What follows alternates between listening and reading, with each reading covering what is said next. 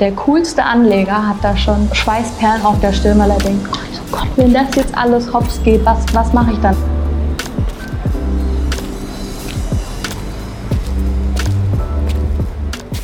Wir haben jetzt eben schon mal ein bisschen über Aktien und Anleihen geredet. Das sind Assetklassen.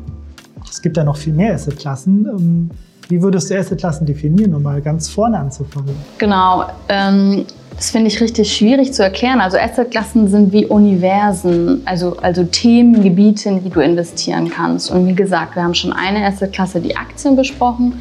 Dann haben wir schon eine Assetklasse wie Anleihen besprochen. Die gelten generell als liquide Anlagemöglichkeiten. Es gibt auch illiquide Assetklassen, sowas wie Immobilien oder auch ähm, Rohstoffe, also die sind dann eher illiquide, aber so in Assetklassen, das kann man wie, wie Familien sich vorstellen, also verschiedene Themen, Themenfamilien.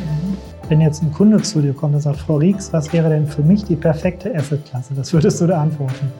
Ja, das ist ähm, sehr schwierig und auch sehr individuell. Ich würde sagen, das hängt dann von der, von von dem Vermögen desjenigen ab. Also wie viel Geld hast du insgesamt? Wie lange kannst du das Geld ähm, weglegen, ohne dass du es brauchst? Und so würde ich das dann staffeln, je nachdem, wie wie liquide, also in ganz illiquide Dinge muss der längste Horizont sein und dann wird der Horizont immer geringer ähm, für liquidere Produkte und auch wie, wie ist deine Risikobereitschaft, bei wie viel Schwankungsbreite kannst du noch gut schlafen und kannst du so eine Corona-Krise auch noch mal mitmachen oder wirst du dann, kriegst du kriegst du unruhige äh, Nächte. Das, das ist ganz zeigt wichtig. ja die Erfahrung auch so ein bisschen, da kannst du vielleicht noch die eine oder andere Anekdote erzählen, dass Kunden manchmal im echten Leben nicht ganz so risikofreudig sind, wie sie das vorher vermuten. Wenn man ein Gespräch führt beim schönen Tee oder Kaffee und sagt, Mensch, Herr Müller, können Sie auch mal 10% Verlust vertragen, dann sagen die meisten Kunden, ja klar, wo ist das Problem? Ja. Wenn es dann aber passiert, auch nur temporär, vielleicht nur einige Tage, bevor es danach wieder nach oben geht, dann liegen doch manchmal die Nerven blank.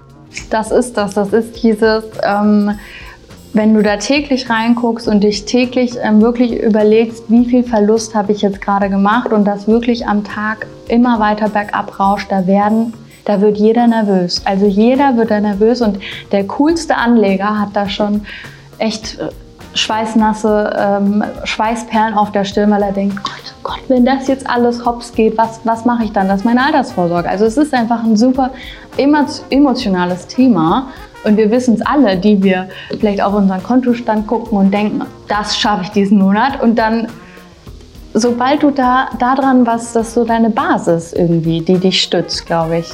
Was aber dafür spricht, dass man eben nicht nur in eine Assetklasse geht, sondern sinnvoll ja. mischt, dass man eine strategische Allokation hat, die genau überlegt, welches Risiko kann der Kunde wirklich vertragen, was hat er langfristig für eine Renditeerwartung, welche Mischung von Assetklassen liefert dann das, was der Kunde sich vorstellt. Und die kann natürlich im Zeitverlauf auch angepasst werden, aber am Anfang steht halt eben immer diese Mischung von verschiedenen Assetklassen, um halt nicht eben alle Eier in einen Korb zu legen.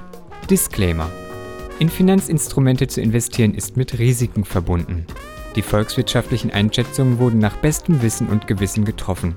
Aussagen, die die Zukunft betreffen, basieren auf den zum Zeitpunkt der Erstellung verfügbaren Informationen. Zukünftige Entwicklungen können daher niemals mit völliger Sicherheit antizipiert werden